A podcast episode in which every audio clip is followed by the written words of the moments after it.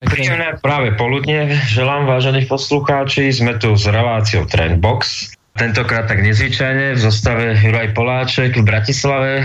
Moje meno je Peter Králik z Trenčína. A Trendbox je e, relácia, ktorá je zameraná na také profilové rozhovory. Tentokrát teda to bude o Jurajovi. No a poďme pekne po poriadku, Juraj. Ako si sa vlastne ty dostal k e, písaniu, k verejnému vystupovaniu? Niekde by sme mali asi začať uh, s tvojim členstvom SAS. Isté, akože toto je vlastne presne ten uh, zlomový bod, aj kedy, uh, kedy som sa začal nejak takto verejne prejavovať. Keď som predtým písaval do diskusí, tak som vlastne používal nejaký nick, hej, tak toto väčšinou funguje. Ľudia málo kedy píšu pod svojim vlastným verejným menom.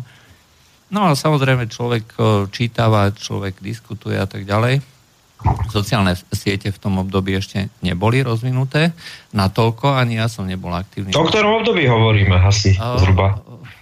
Období, povedzme, 2008-2009. Hej? Ah. To znamená, že v tom období... Pred vznikom SAS by som to mohol povedať, tak.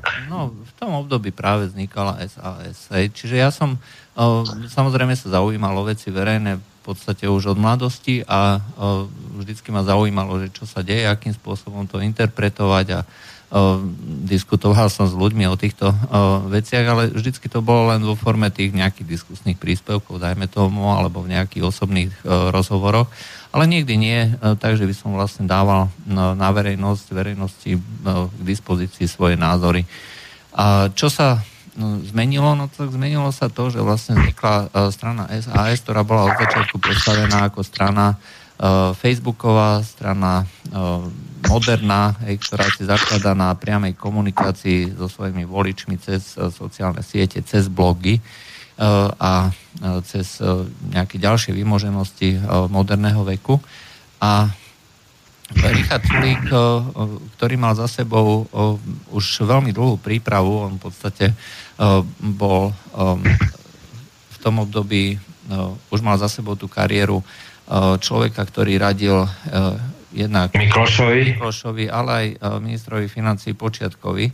Čiže on chcel vlastne zaviesť alebo chcel presadiť určité zmeny a nebolo to robené na tej ideologickej bázi, aj že pravica, lavica, proste považoval to za užitočné zmeny a v rámci tej takej verejnej propagandy a prezentácie sa podarilo nazbierať veľké množstvo adries, uh, veľké množstvo kontaktov, ktoré potom zúčtoval vlastne pri, uh, pri oslovení voličov a uh, sa vlastne strana SAS dostala tam, kde sa dostala, hej, to znamená hneď v tých prvých voľbách zaujala voličov a získala tých 12%. No a e, ja som v tom období e, nebol členom, hej, oni ma odmietli e, prvýkrát, ako v tom roku 2009, takže som ešte nepokračoval. Teda ešte som nezačal, hej, to, to bolo len také, že OK, že však pripravím sa. Hej. A, no, a dôvod bol aký vlastne? Dôvod, lebo oni si zase zakladali na tom Saske, že oni chcú mať len ľudí, ktorí sú ktorí majú stabilný príjem, hej, že, u ktorých nehrozí žiadne podozrenie z využívania politickej kariéry a politickej dráhy pre svoj osobný prospech.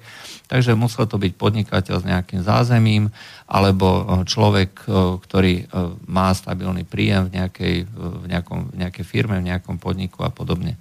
No a ja som v tom období ako práve prišiel z Anglicka, takže akurát som len rozbiehal svoju podnikateľskú činnosť Takže pre ľudí, ktorí ma prijímali, alebo tam sa vždycky, tam sa nevstupuje, tam sa prechádza vstupným pohovorom, nejakým takým screen, screenovacím procesom, o ktorom vlastne rozhodujú jednak ľudia, ktorí vlastne pohovorujú toho konkrétneho človeka a jednak sa potom rozhoduje na republikovej rade, že či príjmeme tohto alebo nepríjmeme. No takže ja som neprešiel týmto procesom, ale pretože som pretože som nedával dostatočnú záruku, že nebudem, nebudem to zneužívať. No, takže pokračovalo to teda tak, že som vlastne bol sympatizantom, podporovateľom aj tých jednotlivých krokov. Ako tiež sa mi páčilo aj to, tá zásadovosť, že neostúpime, proste chceme mať nejakú zdravú spoluprácu, ekonomickú spoluprácu na tej medzinárodnej úrovni. A čo sa týka toho problému Grécka, aj tak tam, tam som bol úplne jednoznačne za to, že Slovensko by sa nemalo zúčastňovať tej podpory a to vlastne bol kľúčový bod, na ktorom v tom období zlyhala komunikácia vo vláde, respektíve to využila strana SDKU, aj aby vyvolala to známe hlasovanie, dvojité hlasovanie o dôvere vlády a zároveň o, tej, o podpore eurovalu, aj aby sa mohlo v úvodzovkách zachrániť Grécko. No. A ako si to ty vnímal vlastne, lebo tam aj nastal ten známy spor Sulika s Radičovou, respektíve o interpretáciu toho, ako to v skutočnosti bolo. No, uh, na ktorej strane ty si vlastne bola a ako to e, prežívalo vo vnútri SAS tedy?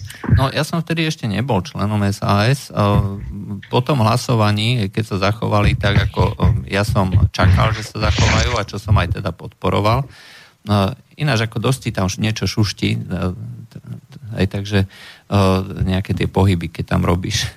Aha. No, ja som to vlastne vnímal tak, že som bol zástancom toho, že to je od začiatku zlé, hej, pretože um, pokiaľ uh, Grécko porušovalo pravidlá, hej, pokiaľ vlastne už porušovali, uh, začali porušovať všetky krajiny pravidlá, to je Uh, začiatok konca. Aj to je proste cesta do pekla. Uh, pravidlá sa majú dodržiavať a uh, nie je vôbec žiaden problém nechať skrachovať či už nejaký podnik alebo nejakú krajinu. Grécko samo o sebe predsa už v minulosti trikrát skrachovalo a výkon toho, tej krajiny 2% eurozóny proste ne, neznamenal nič. Hej? To znamená, že tam by sa v podstate nestalo prakticky žiadna nejaká veľká zmena, keby Grécko odišlo z eurozóny a ručilo si ďalej za svoje dlhy same. Aj teda krachovalo. Hej. Ale to nebolo z politických dôvodov možné, pretože ako dneska vieme, tak e, je celá, e, celá e, Európska únia nie je nie je prirodzeným procesom. Aj celá Európska únia je e, politickým procesom, kde sa nehladí na náklady, kde sa nehladí na pravidlá. V tom období sme to ale ešte nevedeli, pretože sa to stále tvárilo, že e, my e, vlastne musíme zachrániť tú eurozónu aj proste z nejakých iných dôvodov. Nehovorilo sa tam proste tie skutočné dôvody, aj tie v podstate ideologické, politické dôvody. Ja som bol samozrejme proti tej pôžičke a keď sa zachovala Saska tak, ako sa zachovala, tak v tom nadšení, že dodržala slovo, tak som podal prihlášku druhýkrát a vtedy ma vlastne prijali. A začal som vlastne vystupovať aj verejne. Keď už si bol podnikateľ so zázemím? Ale, ale, ale hlavne som začal vystupovať verejne. Aj to znamená, že začal som písať blogy a tie, sa, e, tie boli ako relatívne úspešné, hej, to znamená, že e, jednak som písal ako dosť často, ako veľmi frekventovane a mm, tým, že e, sa boli ako veľmi zdieľané, tak sa stále v tom rebríčku výberu aj dostávali na popredné miesta, aj to bolo malo čítanosť desiatky tisíc hlasov.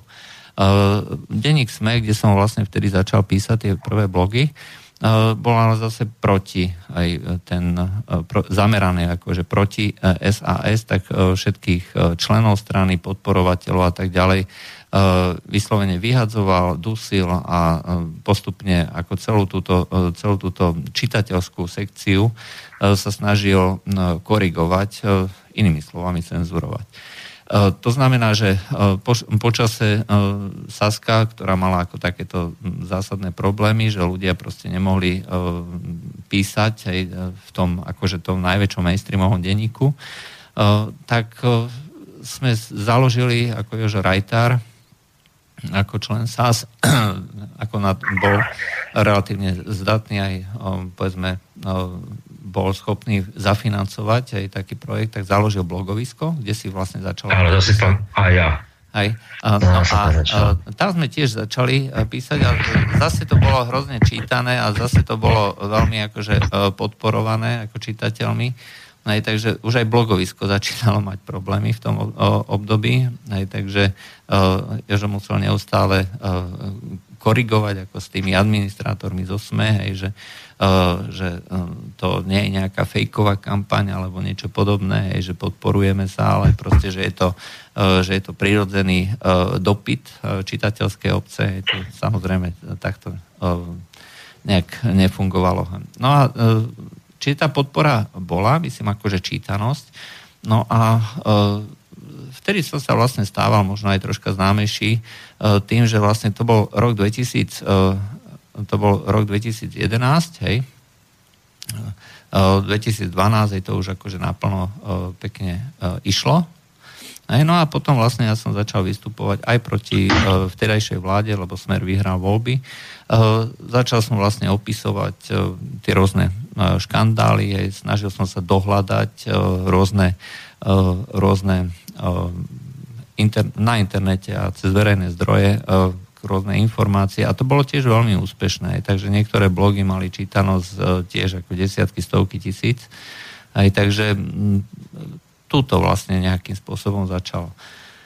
No a pokračovalo to ďalej. No zaoberal som sa vždycky medzinárodnou politikou, aj čiže som sa snažil zistiť príčiny, e, prečo vlastne sa deje. Dobre, to si povieme, lebo to, to je druhá kapitola tvojho života, to je rok 2013 a to by sme rýchlo vyčerpali, ale e, poďme roku 2012 a vlastne tomu rozkolu, ktorom nikto nerozumel, ktorý sa začal odohrávať po voľbách 2012 SAS. E, v celku to bolo um, prirodzené, lebo no, tam bolo podnikateľské krídlo aj ľudí, ktorí sa chceli dohodnúť. Aj, okolo, hlavne okolo Ďura Miškova a Dana Krajcera, aj, ktorí boli... S kým sa chceli dohodnúť? S každým. S každým? No, lebo to Ďuro Miškov je známy tým, že vlastne je bratranec ako jedného z tých sponzorov či oligarchov Smeru, aj keď teda tvrdí, že s tým absolútne nič nemá, že sa stýkajú len cez nejaké, na nejakých rodinných oslavách. No, ale faktom, faktom je, že pre neho vlastne účasť na moci, na výkone moci je dôležitejšia ako nejaká ideológia alebo nejaké zásady a niečo podobné. Proste bolo jedno, že SDKU porušila koaličnú zmluvu. Bolo jedno, že sa Eh, robia veci, ktoré z ekonomického hľadiska nedávajú absolútne žiaden zmysel. Dôležité bolo ostať eh, pri moci a riešiť si, hm, povedzme, eh, to, čo by prinášalo, nechcem povedať, že priamo profit, ale proste byť pri tom, pri zdroji riadenia, pri zdroji všetkých, všetkých vecí, ktoré sa tu nadejú. No a Saska tým pádom skončila. Hej. Čiže oni ešte dovládli, nepodarilo sa okrem Luba Galka, ktorého odstavili v parlamente, lebo ten bol nebezpečný alebo nepríjemný tým, že mal vlastne pod palcom silový rezort. No tak Radičová si to potom zobrala sama na starosti ako celé ministerstvo obrany a čo viem, tak je potom všetky zvodky tej vojenskej kontrarozviedky chodili na stôl, že tiež e, nebola ako e, ženou, ktorá by e, to len svietila a kúrila, ale tiež ju zaujímalo vlastne, čo sa kde hovorí, akým spôsobom sa niečo šuchne a podobne. Ale to sú, to sú proste veci, ktoré sa stali a ktoré už vlastne boli nevratné. Čiže tým, že Saska e, Rišo Sulík vlastne presvedčil e, poslancov, aby hlasovali tak, ako hlasovali a neurobil vlastne to, e, čo sa bežne robí v parlamente, a tak to je neskúsenosť politikov, tých začínajúcich politikov. Oni v podstate mali odísť pred hlasovaním z miestnosti a tým pádom by dali najavo, že proste nebudú sa k tomuto vyjadrovať, že je to nezmysel. Namiesto toho tam ostali a ich hlasy sa zarátali. Hlasovali samozrejme aj ľudia z OKS, akože proti tomuto hlasovali aj Matovičovci. Ehm, o tých nikto nehovorí. Ehm, ľudia, ktorí, ktorým záležalo skutočne na dodržaní ehm, toho slubu voličom, aj tak hlasovali skutočne proti tomu a dali najavo, že ten záväzok voličom je ten podstatný. Ja tú druhú stranu skutočne vnímam, že hm, to sú ľudia, že ktorí sa nechajú zvoliť a potom ich voliči v podstate nezaujímajú. Hej, dôležité je pre nich, aby boli zvolení a potom si už budú robiť, čo chcú a ako chcú. A vidno to vlastne aj e, na tej profilácii skoku, hej, e, čo je vlastne dnešná strana e, Ďura Miškova. To sú, to sú témy, že ktoré sú vyslovene dobre sa počúvajú v Bruseli, ale nezastupujú záujem voličov na Slovensku. Aj, takže tak. Ten, ten, vlastne tá kríza pokračovala celý rok 2013, vyvrcholila odchodom e, tej skupiny uh, okolo Miškova. Na, najprv, najprv bolo hlasovanie o tom, že či um, Richard Sulík bude zvolený, pretože Jožo Kolár ako uh, protikandidát, protikandidát bol. bol silný protikandidát. Aj, uh, nechcem povedať, že, že je, je tiež takýto človek. On je ako veľký odborník, odborne zdatný, ale Faktom je, že z tej um, ľudovej banky odišiel za divných okolností a um, aj kvôli nemu vlastne sa dal dokopy s Kočnerom ako Ríšo Sulík, pretože tie okolnosti boli fakt veľmi divné. No, on odišiel vraj dobrovoľne a s nejakým odstupným a tak ďalej, ale z takejto pozície sa neodchádza aj väčšinou je človek odídený. A ako si ty vnímal vlastne ten vzťah Kočner-Sulík? Uh, takto, tým, že vlastne Ríša Sulíka ja poznám ako relatívne, no, nechcem povedať, že intimne, ale tak mali sme hodne rozhovorov, aj teda dlhých, aj súkromných. Uh, ja ho považujem vlastne za človeka, ktorý je cieľavedomý, hej, že ktorý uh, je priamy a no, ktorý si vlastne vo svojom živote vlastne našiel tú svoju cestu, že najjednoduchšie, najjednoduchšie je neklamať. Aj to znamená hovoriť pravdu. Čiže on jednoducho povedal tak, ako to bolo. Chcel som si niečo zistiť, hej, tak som, lebo to bolo to hlasovanie o zvolení generálneho prokurátora a tým pádom vlastne tým pádom sa dal dokopy s Kočnerom, pretože ten mal informácie, poznal vlastne ľudí aj na generálnej prokuratúre a tak ďalej. A nevidel, nevidel som tam žiaden, žiaden rozpor, že proste niečo zakrýva. Proste neriešil nejaké korupčné kauzy, nechcel niekoho uplatiť alebo niečo podobné, chcel len proste informácie, kto vynáša a prečo to robí. Takže mne to pripadalo ako logické a z môjho osobného poznania Ríša Sulíka, ako tam nevidím fakt žiaden problém, prečo by som ho nemal podporovať.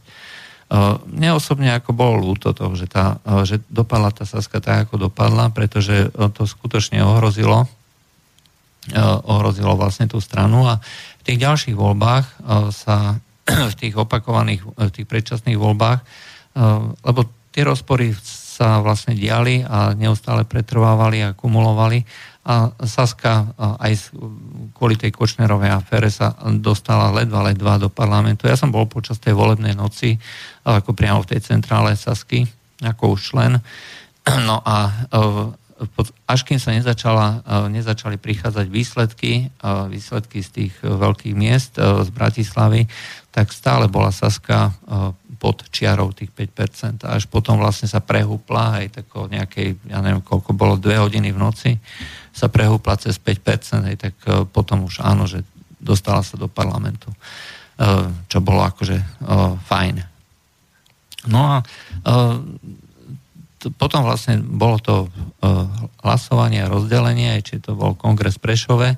No a tam do toho kongresu vlastne tam bola dlhá kampaň, že e, oslovovali či už Ďuro Miškov alebo hlavne Dano Krajcer, e, ktorí boli vlastne takými hlavnými ťahúnmi toho procesu. V podstate e, Jožo Kolár bol vlastne len ich bielým koňom, hej, keď to takto nazvem. No a nepodarilo sa im presvedčiť väčšinu, väčšinu členov strany a o pár hlasov, skutočne len o pár hlasov vyhral Richard Sulík. Reakcia tých ľudí bola taká, že e, ja považujem demokraciu za proces, aj kde e, je nutné akceptovať aj to, že prehrám. a je nutné sa zúčastňovať na tom, na výsledkoch aktivitách aj takého hnutia, v ktorom ja som prehral, môj smer prehral, pretože to nie je o okamžitých cieľoch, o okamžitých výsledkoch, ale to je dlhodobý proces, že pokiaľ tá strana chce mať nejaké zázemie, pokiaľ chce fungovať a dlhodobo ovplyvňovať politiku, tak jednoducho má šancu a má príležitosť vlastne spraviť to o 5 rokov alebo proste keď uplynie funkčné obdobie predsedu alebo ovplyvňovať e, členskú základňu. Hej. Všetko je možné, všetko je prirodzené a všetko je legitímne hlavne. Ale to, čo oni urobili, e, to, čo oni urobili, to biznis krídlo, ako ich volá Rišo, tak e, jednoducho sa zobrali a odišli. Hej. Proste prehrali sme hej, a tým pádom ukázali, že ich nezaujíma strana ako taká, ich zaujíma biznis. A tým pádom vlastne v podstate hneď po tom kongrese odišli. A napríklad sa ani neschválila zmena stanov práve kvôli tomu, hej, kde, ktorá mala byť ďaleko, eh, ďaleko demokratickejšia, eh, pod, mala tam byť podpora priamej demokracie a také, takýchto záležitostí. Momentálne je Saska riadená v podstate hierarchicky, hej, čiže smerom od hora dole ale práve kvôli tomu, že odišli, že jednoducho sa zobrali a už ich nezaujímala vlastne tá strana, aj tak, čo, tak sa neschválila e, kvôli tomu, že nebol naplnený, e, nebol naplnený ako dostatočný počet. No a tým pádom vlastne to, e, to bol vlastne koniec toho spoločného príbehu a rozdielilo sa to vlastne na tých, povedzme to biznis krídlo alebo slniečkové krídlo, aj, lebo to sú ľudia, ktorí presadzujú tzv. európske liberálne hodnoty, lavicové, keď ich tak nazvem.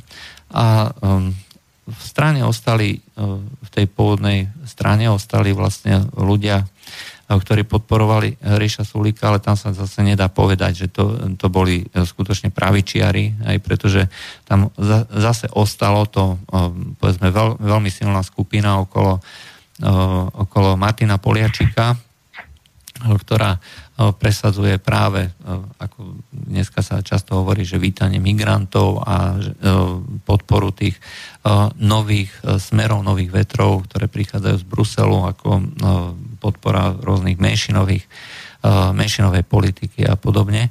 A ostalo, to, ostalo tam zároveň aj veľmi silné krídlo, v podstate tvorí väčšinu Sasky, ktorá je mm, ktoré je, až by som povedal, nezdravo fanatická. Hej, to znamená, že eh, svet vidia ako boj dobrá a zla, aj kde tie hodnoty sú eh, absolútne, absolútne jednoznačné a rozdelené.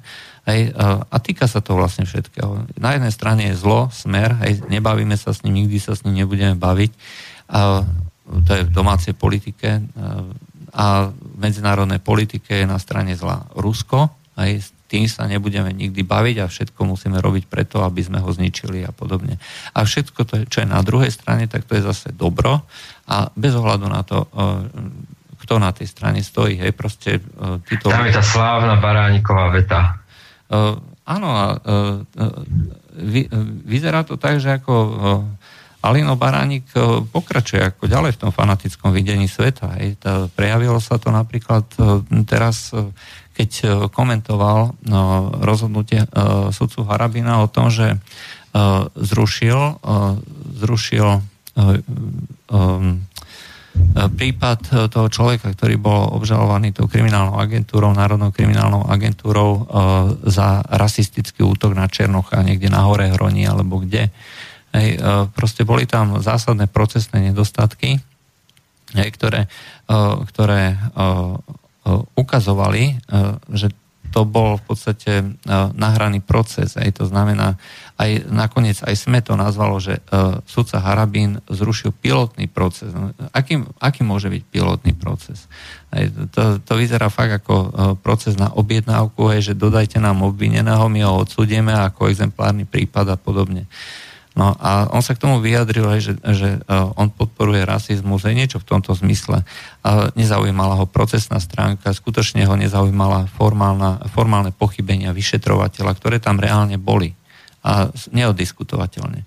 A, A vyjadrovať sa takýmto spôsobom znamená, že ho nezaujíma právo, nezaujíma ho e, reálna spravodlivosť, výkon, e, výkon spravodlivosti, ale zaujímajú, zaujímajú ho ideologické mantinely, ideologické dôvody.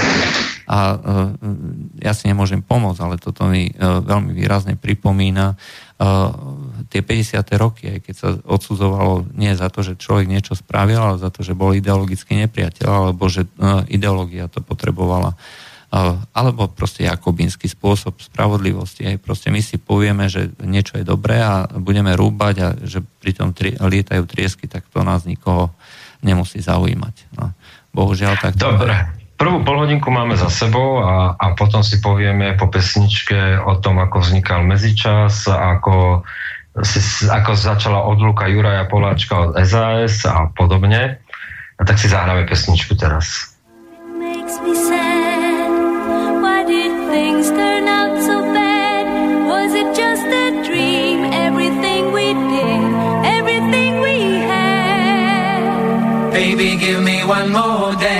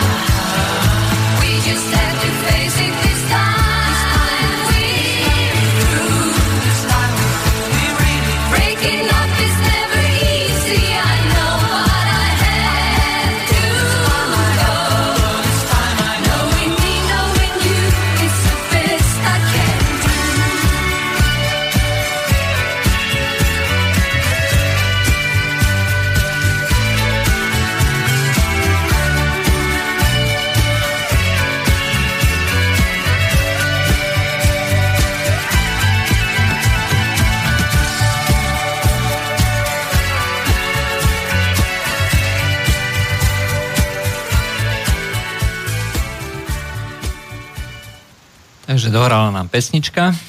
Presne tak a pôjdeme teraz v takej zaujímavej kapitole tvojho života a to je vlastne ako začala odluka Jura, Juraja Poláčka od SAS. Kedy začal vlastne ten konflikt názorov?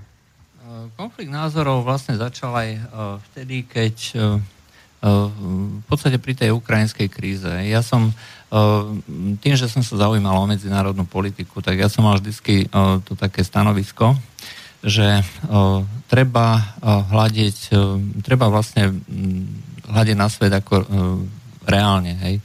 Zastával som tú politiku toho realizmu aj v tej, aj v tej globálnej politike.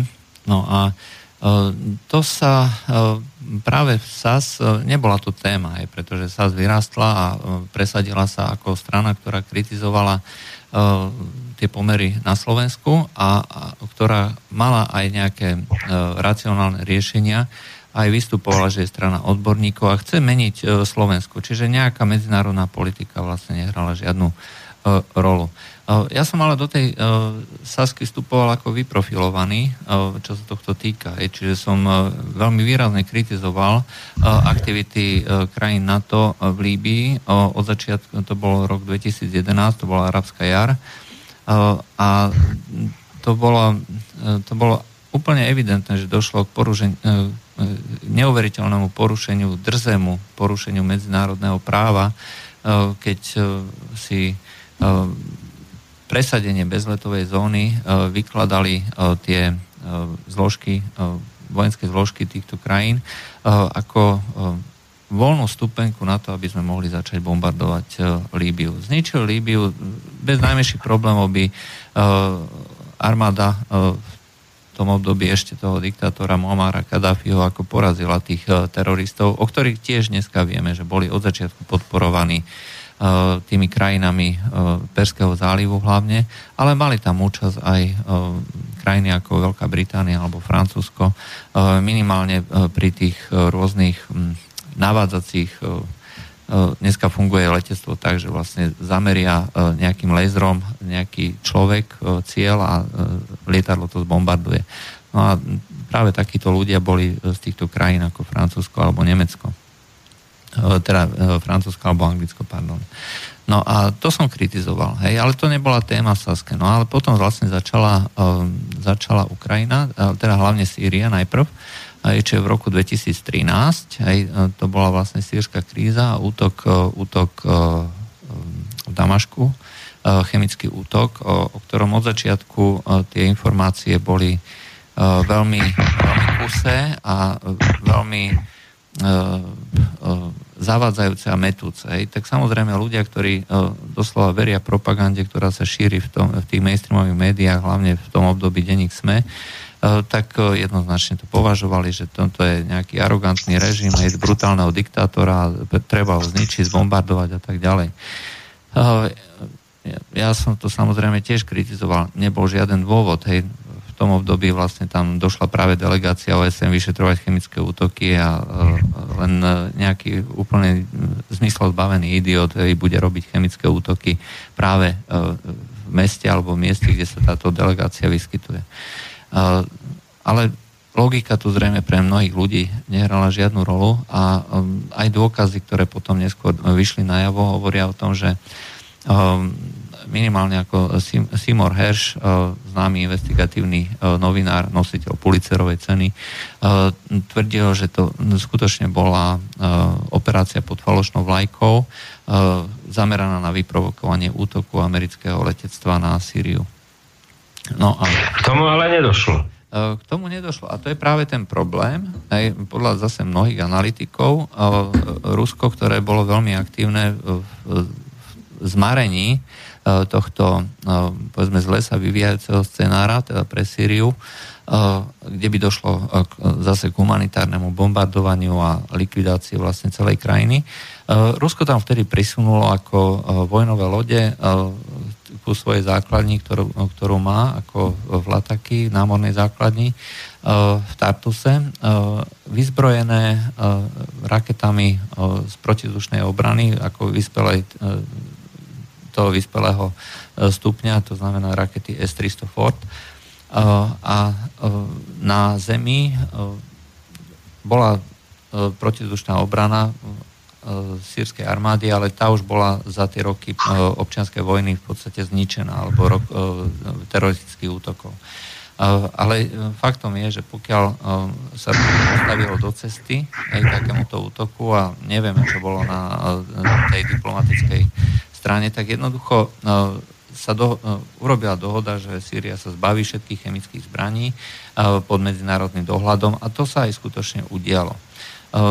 Čo je ale najväčší proces, a teda čo je najväčší problém, je toho, že Rusko sa postavilo do cesty Ameriky a to nemalo robiť nie som sám, kto si myslí, že tým začala vlastne kríza na Ukrajine a vtedy vlastne došlo aj k tomu rozkolu v Saske, lebo to už bola, bolo niečo, čo, čo týchto ľudí maximálne zaujímalo, lebo na druhej strane bolo Rusko. Aj to znamená, že pokiaľ je na druhej strane Rusko, aj tak automaticky je zlá strana dopredu daná a naopak dobrá strana je dopredu daná tiež. Keď sme kritizovali mnohí zase ľudia, aj ktorí sa zaoberali vlastne touto témou od začiatku, že v skutočnosti my podporujeme ľudí, ktorí skutočne nestoja za to, aby sme ich podporovali. To boli najextremistickejšie kruhy typu neonacisti zo strany Sloboda alebo z pravého sektora, tak tieto hlasy a táto kritika bola ignorovaná, pretože na druhej strane bolo Rusko. Aj, a automaticky všetko, čo je na druhej strane, tak sa nemáme e, právo zaoberať tým, čo je na druhej strane, e, lebo automaticky je to tá strana dobrá, tá e, dobrá strana a treba vlastne podporiť vždycky túto stranu. A ja som tvrdil od začiatku, že to zabratie Krymu, to bola skutočne anexia, aj, aj keď teda formálne to anexia nebola. Ale zároveň som tvrdil, že tá anexia v zmysle toho politického realizmu je plne pochopiteľná a plne akceptovateľná. A tam som uvádzal ten e, príklad e, operácie v Grenade, e, keď začia Sovietskeho zväzu ešte si Rusi chceli postaviť na ostrove v Karibskom mori letisko pre strategické bombardéry aj s veľmi dlhou dráhou. Stávali to Kubánci, boli tam aj kubánske vojsko. Ronald Reagan tam poslal výsadok, ako zlikvidoval to tam, vystrielal a bol pokoj. Ja som tvrdil, že každá veľmoc, ktorá si zaslúži toto pomenovanie, si takéto strategické ohrozenie proste nemôže nechať dovoliť. Čiže akceptoval som to, že Rusi, respektíve Sovieti v tom období, Sovietský zväz nemal právo do tejto strategickej blízkosti nasadiť alebo začať budovať objekty strategickej dôležitosti. A rovnako nemala Amerika právo zasahovať do vývoja v Ukrajine. To sú tie známe Nulandové koláčiky a vôbec aj to prezentovanie tých európskych politikov na Európskom fóre, aj tých bývalých členov strany SAS, Dano Lipšis, Ďuro Drobaj, Dano síce nebol, ale vtedy vlastne vytvorili také spoločné politické zoskupenie Jožo Kolár. Išli na Ukrajinu a vlastne tam stáli pred tým Majdanom. To proste nebolo, nebolo hnutie, ktoré by bolo demokratické, hej, pretože to bolo organizované, sponzorované, platené a, podporované západnými kruhmi a zdá sa, že aj vyprovokované práve kvôli tomu, že aby sa oslabilo Rusko. Čiže z toho strategického hľadiska tam bol evidentne zámer veľmocí a takto som to aj prezentoval vo svojich blogoch. A keďže na druhej strane bolo Rusko, aj to znamená strana zla, a ja som nebol ten, ktorý by to jednoznačne odsúdil, ale naopak uh, som to, na to hľadel ako na uh, boj veľmocí, aj, o nejakú kosť, uh, tak som začal byť zlý a začal som byť e, Putinovým alebo Putlerovým agentom, ako, ako to zvyknú nazývať, ako títo ľudia. A e, tieto informácie e, sa na pôde SAS stretávali s veľmi, s veľmi veľkou nevôľou a bol som ako stále viac ako vytesňovaný a okydávaný a podobne, ohováraný. Aj ľudia, ktorí tvrdili, že také čosi Saske, proste, ako myslím, priaznivci a podporovatelia SAS, tak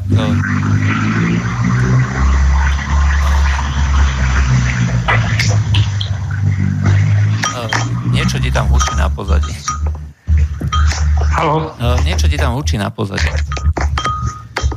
Uh, Nemá čo, má to v kľude. No, uh, dobre, to bolo obdobie vlastne, kedy vznikol aj medzičas a ty si vlastne ešte medzičas zakladal uh, ako člen SAS. Ako sa pozerali na túto aktivitu SAS? No, oni sa na to pozerali ako že na ďalšiu Putinovú aktivitu. Hej. To znamená, že to bol pre nich dôkaz, že ja som Putinovým agentom. Hej, že si zakladám ďalšie uh, ďalšie... Putinové médium. Putinové médium, hej, presne tak. Uh, ale v skutočnosti to išlo uh, E, keďže ty, a ty si bol tiež pri tom, aj tak vieš veľmi dobre, že z akých dôvodov to vzniklo. Z dôvodov toho, že nikde inde nebolo možné prezentovať v ucelenej forme tieto toto názorové spektrum, aj to spektrum názorov, aj články, ktoré by sa zaoberali určitým realistickým pohľadom, politickým realistickým pohľadom na túto krízu. No a my sme proste informovali o tom, čo sa tam dialo, o tom, akým spôsobom, ja neviem, tý, tá ukrajinská propaganda vykreslovala celú tú situáciu a v čom vlastne boli zásadné problémy aj tohto. Potom došlo vlastne k tomu tým, tomu masakru v Odese, čo bolo tiež e, príšerné, spálili tam ľudí, ktorí sa hlásili k tomu extremistickému krídlu nacionalizmu, eh, niekoľko desiatok ľudí. Došlo vlastne k zostreleniu lietadla, o ktorom malajských aerolínií, o ktorom mnohí sú presvedčení, že to zostrelili, zostrelila raketa dodaná Rusmi alebo priamo Rusy. Ale sú to všetko len indície. Hej. Jednoznačný dôkaz na to neexistuje. A nikto zase nechce počúvať e, argumentáciu tu, že e, je to občianská vojna, v občianskej vojne sa proste e, dejú veci rôzneho typu. Aj sa môže vlastne dôjsť k poškodeniu tretej strany. Problémom ale je, že Ukrajina tam nikdy nemala pustiť lietadlo, aj pretože sa vedelo, že na strane, na strane týchto Eh, opolčencov. Eh, proste sú zbranie, ktoré eh, nemohli reálne oni mať, že museli ich dostať vlastne z Ruska, či oficiálne alebo neoficiálne, to je jedno. Ale rozhodne to, že tam zostrelovali tie rôzne lietadlá a vrtulníky ako hnilé hrušky, aj však tam zostrelili za pár týždňov niekoľko desiatok tých lietadiel. Nie je to normálna situácia, nie je to normálny vývoj a je jednoznačné, že tam mali ako veľmi intenzívnu a veľmi výraznú ruskú podporu.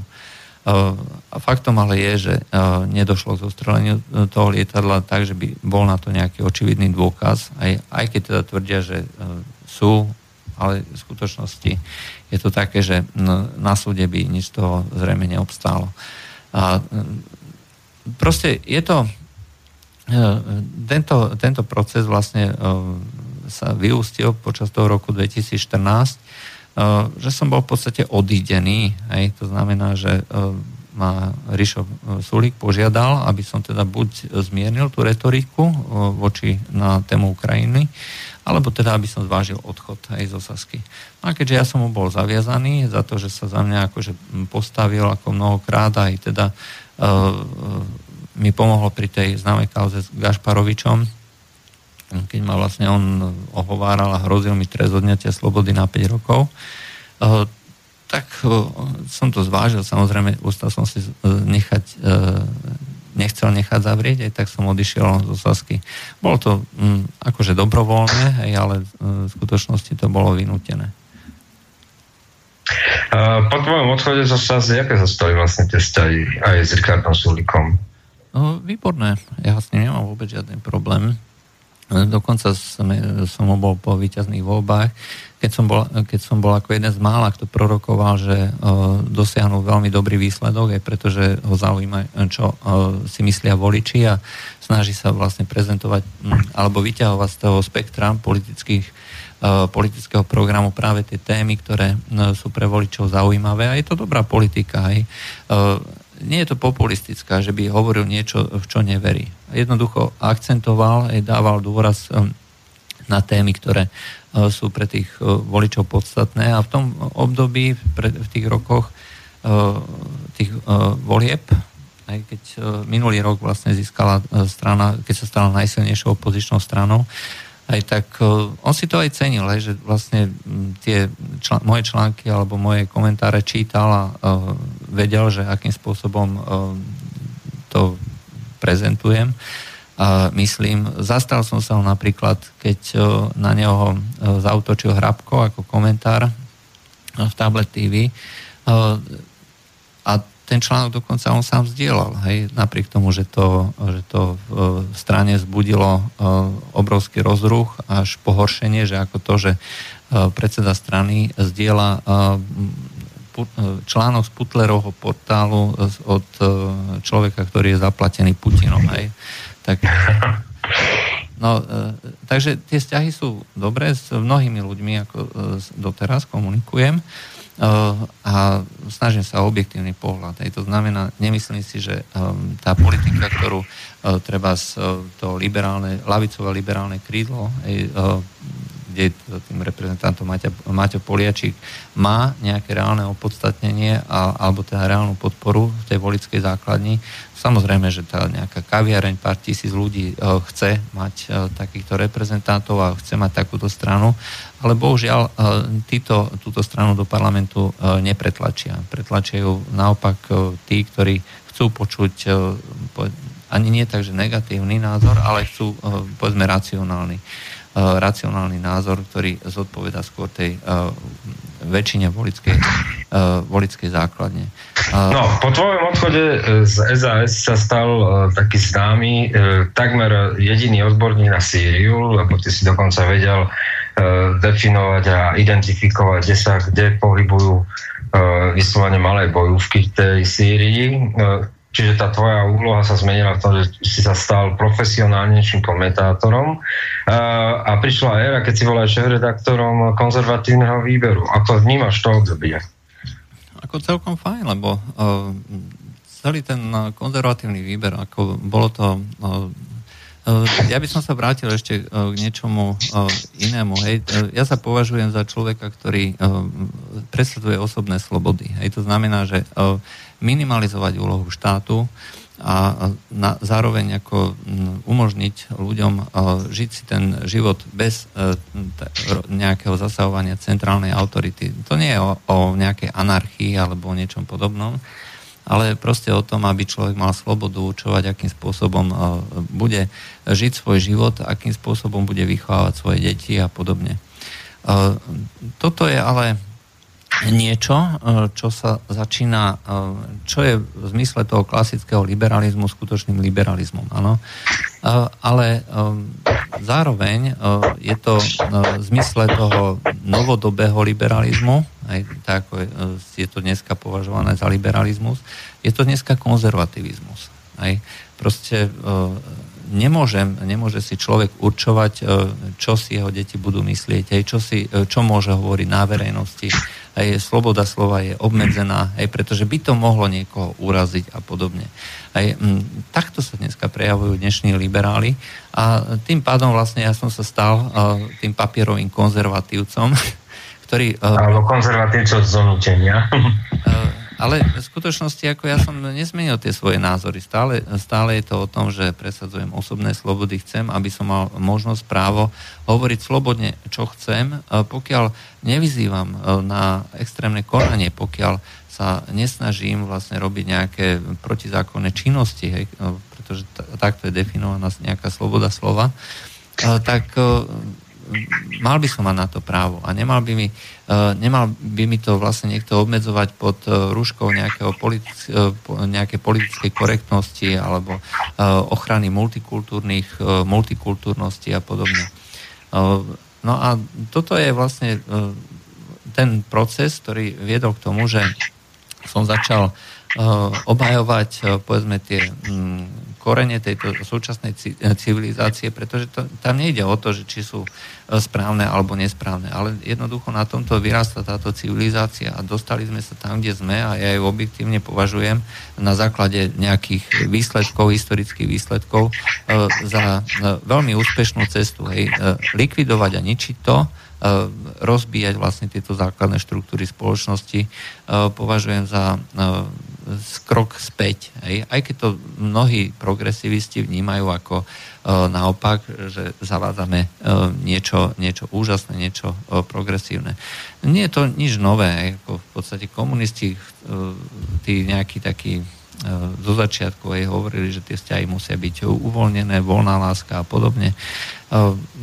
Ako, myslím, taký vulgárny samozrejme. Ale problémom, problémom sa to stalo ako práve v komunikácii s niektorými členmi SAS, už aj keď som bol členom, keď som treba mal ako diskusie s Maťom Poliačikom, aj, že ktorý tvrdil teda, že nemôžem kritizovať, nemôžem si robiť posmešky z, z, z niekoho, keď je čierny, dajme tomu, hej.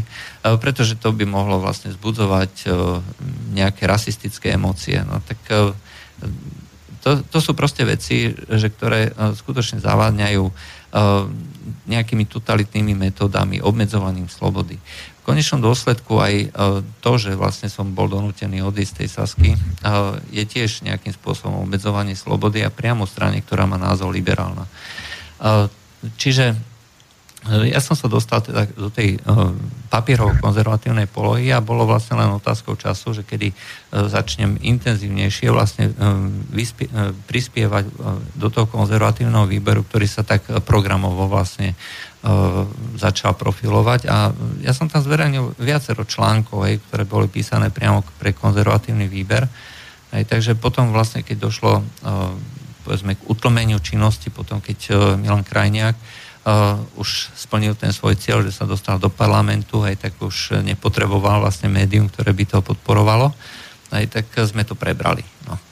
Lebo ty si tam vlastne bol tiež uh, zainteresovaný, no a uh, naďalej sme uh, posúvali e, tú hranicu e, povedzme toho kritického pohľadu na spoločnosť e, a nie tak, že, že by sme presadzovali nejaké extrémistické tendencie, ale proste snažili sme sa o ten, o ten konzervatívny, dostať konzervatívny pohľad do spoločnosti tak niektoré texty tam boli unikátne. Myslím, že nemali ani obdobu v slovenskom priestore a to najmä preklady z Washington Times, z Gaystonu a, a ďalších takých Washington Free Bacon a podobne.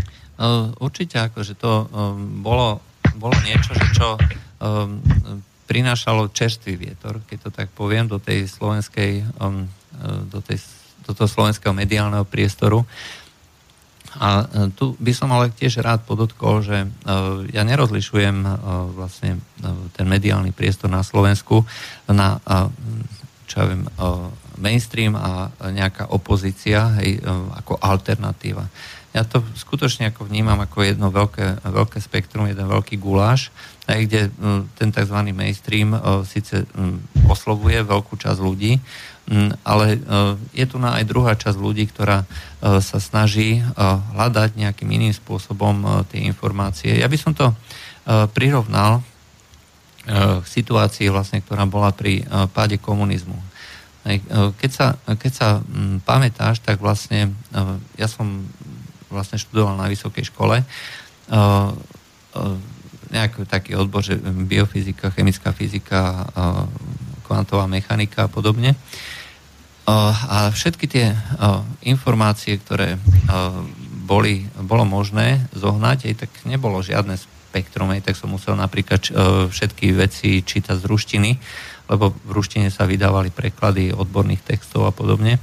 A čo sa týka, a tam som sa vlastne dostal k veľmi takej zaujímavej skúsenosti, aj keďže som chodil do tej ruskej knihy, kde som vlastne hľadal tú odbornú literatúru, tak e, vlastne som tam videl, že v tom období už bežala perestrojka aj v Rusku. A uh, otvárali sa archívy, bolo možné publikovať uh, veci, ktoré u nás boli zakázané. Boli na indexe, boli tabuizované a nesmelo sa o nich hovoriť. Ale v Rusku už mohlo a v Rusku sa to aj mohlo vydávať. A keďže teraz v Sovietskom zväze, a keďže to bolo zo Sovietskeho zväzu, aj tak to, automaticky sa to mohlo predávať aj v ruskej knihe. No a tam, tam vlastne bolo vidno ten obrovský hlad ľudí po informáciách. Hej.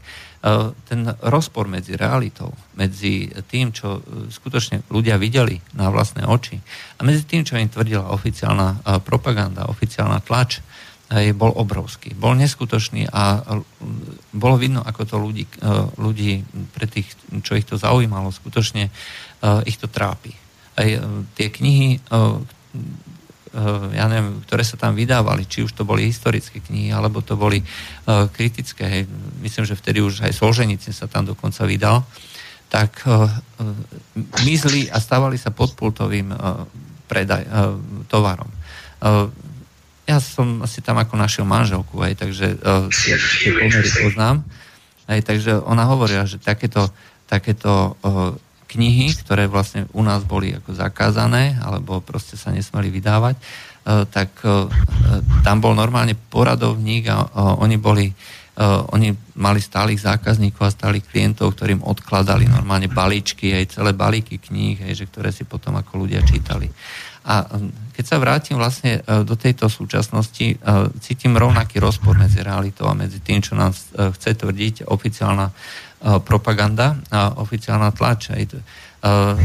Keď si predstavím, že e, SME je vlastne pokračovateľom smeny, e, je skutočne nielen podľa názvu, ale aj ideologickým pokračovateľom. Aj takisto tvrdí e, veci, ktoré sú úplne v rozpore s tým, čo si myslí väčšina ľudí a ľudia skôr čítajú medzi riadkami, ako by tie informácie vnímali. Samozrejme je tu veľká skupina ľudí, ktorá to s prepačením žerie, ale osobne som presvedčený, že väčšina ľudí, a skutočne ako tá matematická väčšina, to považuje za hlúpu, hlúpu propagandu, ktorá nemá s tou realitou nič spoločné. A preto vlastne my sme začali vlastne publikovať a vydávať texty, ktoré mali veľký ohlas. Hej. Keď na medzičase sme začali písať o migračnej kríze, začali sme zverejňovať informácie, ktoré sa nesmeli zverejňovať na stránkach práve týchto hlavných periodík.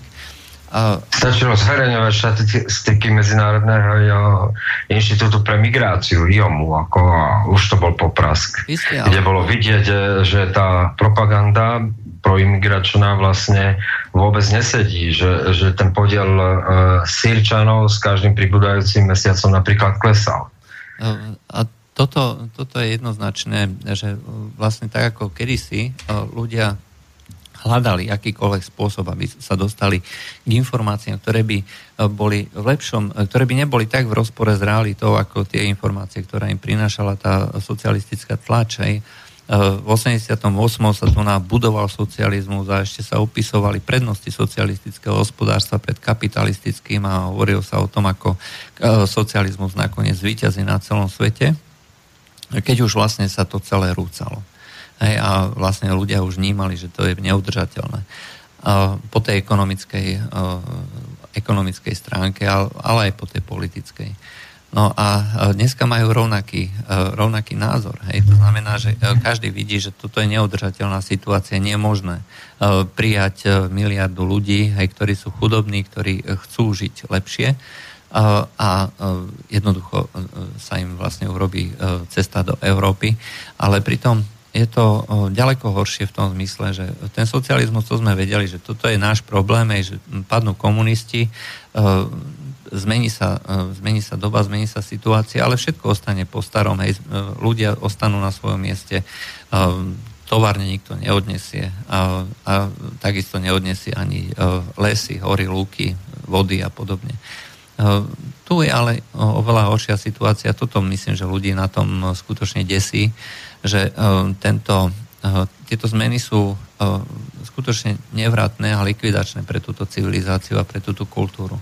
A keď, hovor, keď si sa pýtal, že ako som vnímal vlastne ten prechod do toho konzervatívneho výberu, no tak som to vnímal ako e, ďalší, ďalší taký stupeň alebo možnosť e, ako prezentovať vlastne e, toto nebezpečenstvo, či už ide o islám ako fundamentalistické, fundamentalistickú ideológiu, nie nepodobnú treba z nacizmu alebo Hitlerovmu nacizmu, alebo no, takáto politika ako zametania cesty pre migráciu a snahy vlastne tu, tieto migračné toky rozdeliť do celej Európy. Tu sa nehľadajú cesty, ako zastaviť migráciu, tu sa hľadajú cesty, ako túto migráciu rozdeliť a tento proces my v podstate už popisujeme trvalo v podstate od roku 2014 a 2015. Hej, neprestajne. A to dneska to už nie je konšpirácia, dneska to už je holý fakt. Hej. To, čo vlastne my sme eh, boli kritizovaní za to, že eh, to je konšpiračná teória a tak ďalej, že predsa nemôžu byť, eh, nemôže byť takáto nejaká dohoda. V skutočnosti mm, to... Je ich niekoľko. V skutočnosti je ich niekoľko a potichučky e, cez e, kuloáre Európskeho parlamentu, Európskej komisie a jednotlivé členské vlády e, krajín Európskej únie sa to postupne akože rozdeluje alebo je snaha rozdeliť. A preto hovorím, že bol, z mojej strany akože to bolo, to bolo akože celkom fajn, že aspoň počas tých pár mesiacov, čo ten konzervatívny výber fungoval, kým ho zase Milan Krajniak nezatrhol definitívne, tak bolo to, bola možnosť vlastne to prezentovať, uh, tieto informácie ľuďom. Lebo konzervatívny výber mal predsa... No šlápol na otlaky, by sa dalo povedať, že uh, veľmi výrazným spôsobom známy je ten konflikt so samomárcom, kde, kde to vyslovene už išlo do takmer súdneho sporu. Áno, aj bohužiaľ tie rôzne médiá, že, ktoré sú toho slniečkového typu, keď to tak poviem, alebo ľudia, ktorí podporujú alebo píšu do týchto médií, médií denník N je vlajkovou loďou e, e, tohto, tohto prúdu, tak e, nie sú príliš nadšené tým, že existuje tu na aj možnosť vlastne prezentovať, prezentovať informácie, ktoré nie sú konšpiračné, nie sú toho negatívneho typu, že E, proste by vyvolávali e, konflikt. E, ja si myslím, že konzervatívny výber bol vždy založený na tom, že sa, že sa budú prezentovať fakty a pokiaľ sú nejaké názorové komentáre, tak tie boli vždycky samozrejme co vydával ako pravidelne, ako šéf-redaktor, nejaké pohľady a bolo to, e, si myslím, akože celkom e, dobre, dobre urobené. Hej. To znamená, že e, ľudia mali možnosť čítať preklady, zároveň si to mohli skonfrontovať s originálom. ľudia dostali informácie, ktoré sú z nezaujatých zdrojov, hej, to znamená z oficiálnych zdrojov. Čiže to skutočne nemalo nič spoločné s mnohými takými amatérskými portálmi typu nebudem menovať, ale Eh, jednoducho, ktoré preberajú eh, informácie z neoverených zdrojov, z informácie z veľmi podozrivých, dokonca by som povedal. A takisto pokiaľ sa dalo, tak sme prinášali informácie z viacerých strán, z viacerých pohľadov, dokonca si myslím, že na takejto úrovni je to, myslím, potrebné a žiaduce je dávať priestor aj ľuďom, ktorí e, nesúhlasia akože s politikou treba z Ruska alebo takéto čosi. Aj to, aj to sa mohli dočítať, aj kritické, uh, kritické články na túto tému. Takže bola to síce veľmi krátka, ale zároveň veľmi intenzívna, e, veľmi intenzívna skúsenosť a myslím, že aj prezentácia, myslím, že sme zanechali určitú stopu ako v tej mediálnej sfére. Takže máme ďalšiu polhodinku venovanú tvojmu kapitole života za sebou, dáme si zase pesničky dve a pôjdeme sa pozrieť e, na to, ako si zvýraznil svoju pozíciu slobodnom vysielači reláciami.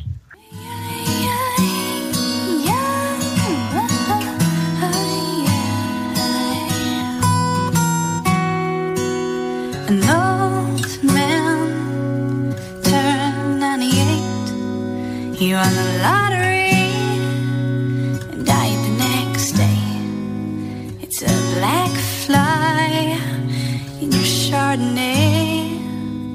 to death row.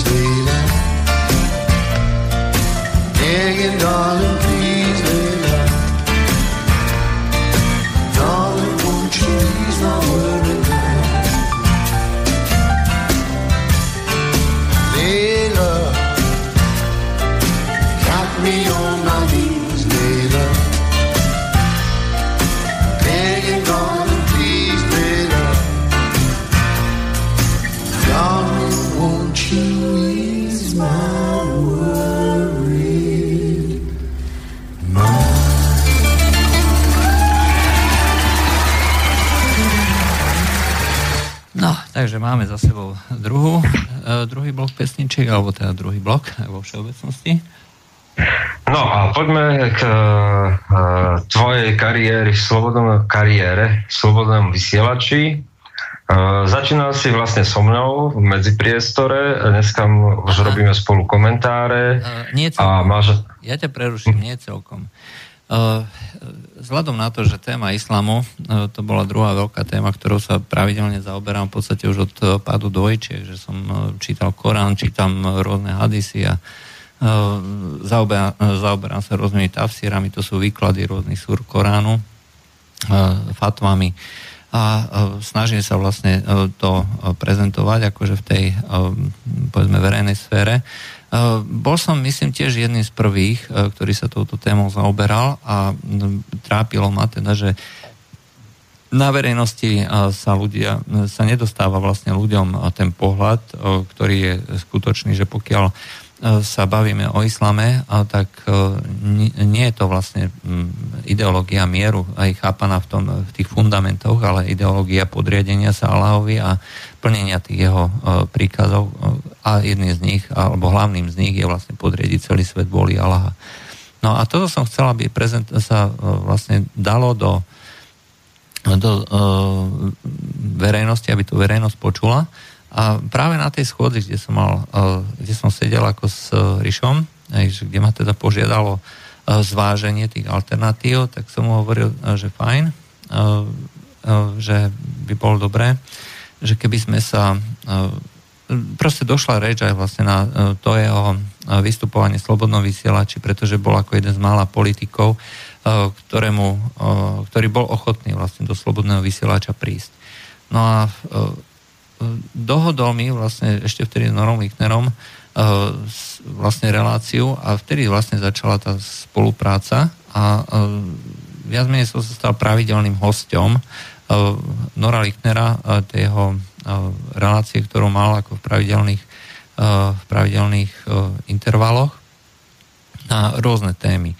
Väčšinou išlo o, o konflikt o tie konflikty, to znamená Sýria alebo, alebo Ukrajina, ale boli tam aj veci ohľadom zase islámu alebo veci ohľadom ideológií, ako bavili sme sa napríklad o téme kultúrneho marxizmu a podobne. Takže ja som sa stal viac menej takým stálym prispievateľom tých relácií slobodnom vysielači a neskôr to vlastne sa nabalovalo, aj, že nielen ako s Norom, ale ešte som bol proste aj s nejakými ďalšími, ďalšími ľuďmi. Čiže ty, keď si ma vlastne oslovil, že ideme robiť medzi priestor spoločne, tak pre mňa to už bolo v podstate ako známe prostredie. No, ty si tedy napísal to dvaja tankisti a pes.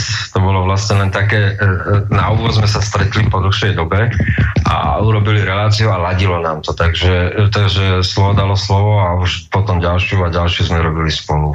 No.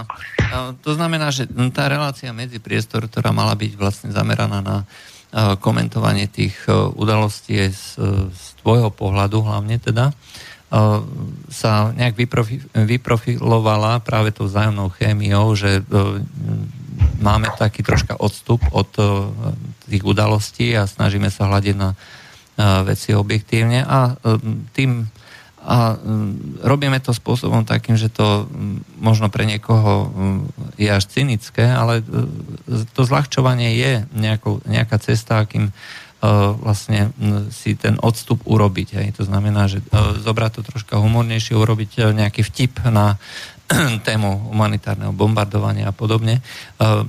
Nie sú veci, ktoré by svedčili o tom, alebo aspoň my to tak nemyslíme, že, ktoré by svedčili o tom, že sme necitliví, alebo že naopak sa nám to páči, nebodaj.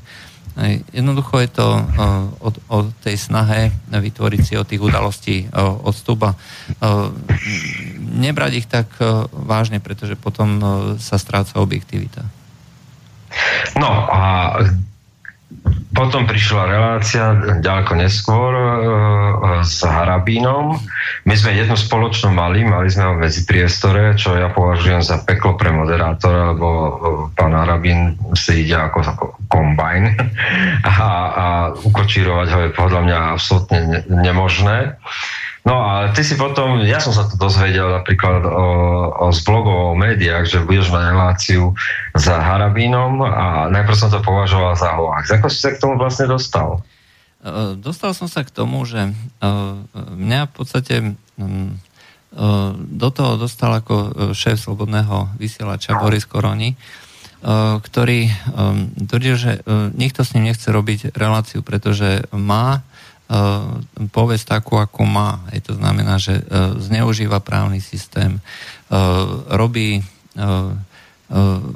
ako robí nejaké zákerné ťahy, je spoločený s mafiou, s kriminálnikmi a tak ďalej a tak ďalej a tak ďalej. A on mi povedal jednu takú vec.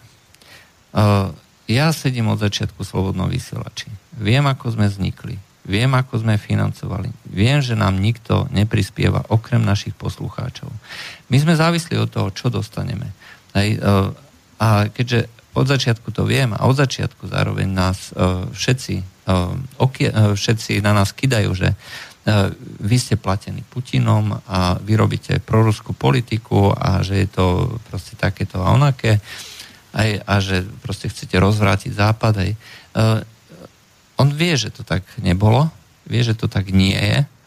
Jednoducho e, čítať e, tu tie informá- informácie o tom, ako sa hovorí o slobodnom vysielači a zároveň vedieť, ako reálne funguje, e, sú dve diametrálne odlišné veci, tak povedal, vieš čo, správame s ním tú reláciu, pretože to, čo vlastne vidíme médiách, ja viem, že to pravda nie je. Viem to na vlastnej skúsenosti.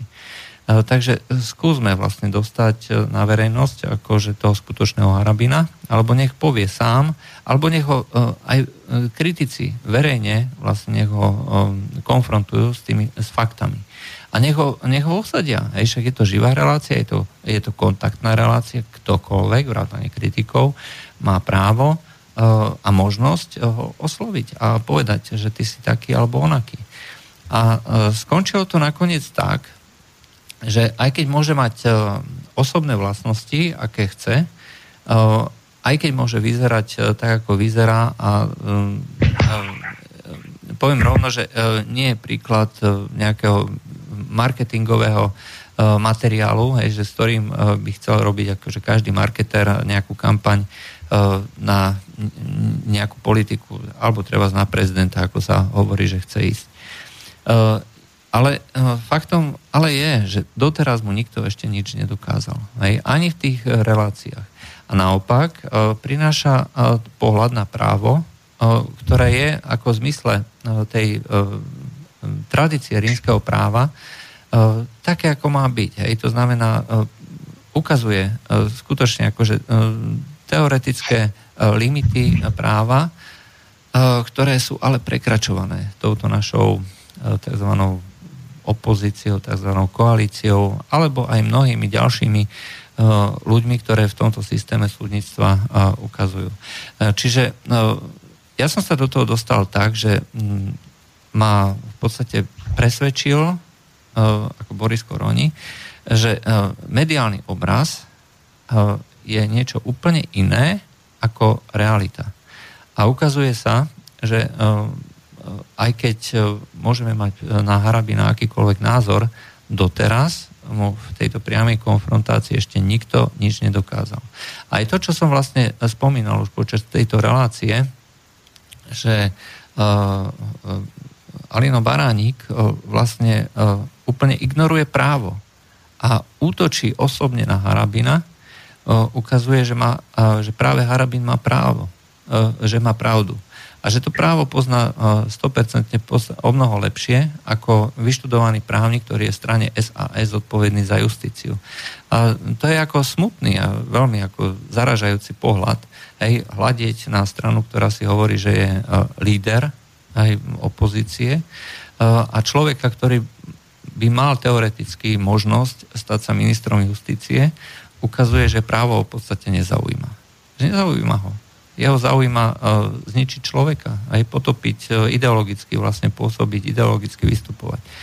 A uh, toto vlastne ukázal Harabín a ukazuje v podstate v každej relácii. Hej, čiže on uh, na rôznych faktoch uh, dokazuje, že uh, justícia nech má akékoľvek problémy. Vyšetruje alebo zaoberá sa, alebo myslím sudcovia, zaoberajú sa rôznymi uh, činnosťami, ktoré sa im dostanú do rúk. A môžu byť vlastne kritizovaní len za tie. Ale najväčšie kauzy, hej, ktoré e, hýbu touto spoločnosťou a sú kritizované, sa pred súd nikdy nedostali. E, to je e, vec, ktorá závisí práve od toho, a zase vieme to len od neho, nevieme to od nikoho iného. Ale pritom je to fakt, pritom je to pravda. A on na to upozornil že tie najväčšie kauzy typu Bašternák a podobne sa pred súd nikdy nedostali. Ani nedostanú. Pretože tu nám funguje systém eh, policiou ovláda, eh, teda eh, politikmi ovládanej policie a zároveň generálnej prokuratúry alebo prokuratúry vo všeobecnosti, ktorá je takisto ovládaná politikmi. A sudcovia, aj keď sú v podstate doživotne sudcami, tak mnohí z nich majú aj iné ambície a vyzerá to tak, že hm, zase podľa Harabín. No o tom boli tie amnestie, o tom boli tie amnestie, kde, ne, kde v podstate tí sudcovia na čele s Mazákom vlastne prišli s vyhlásením a s s politickým stanoviskom, o ktorom dopredu vedeli, že vlastne je v rozpore z judikatírov Európskeho e, súdu pre ľudské práva.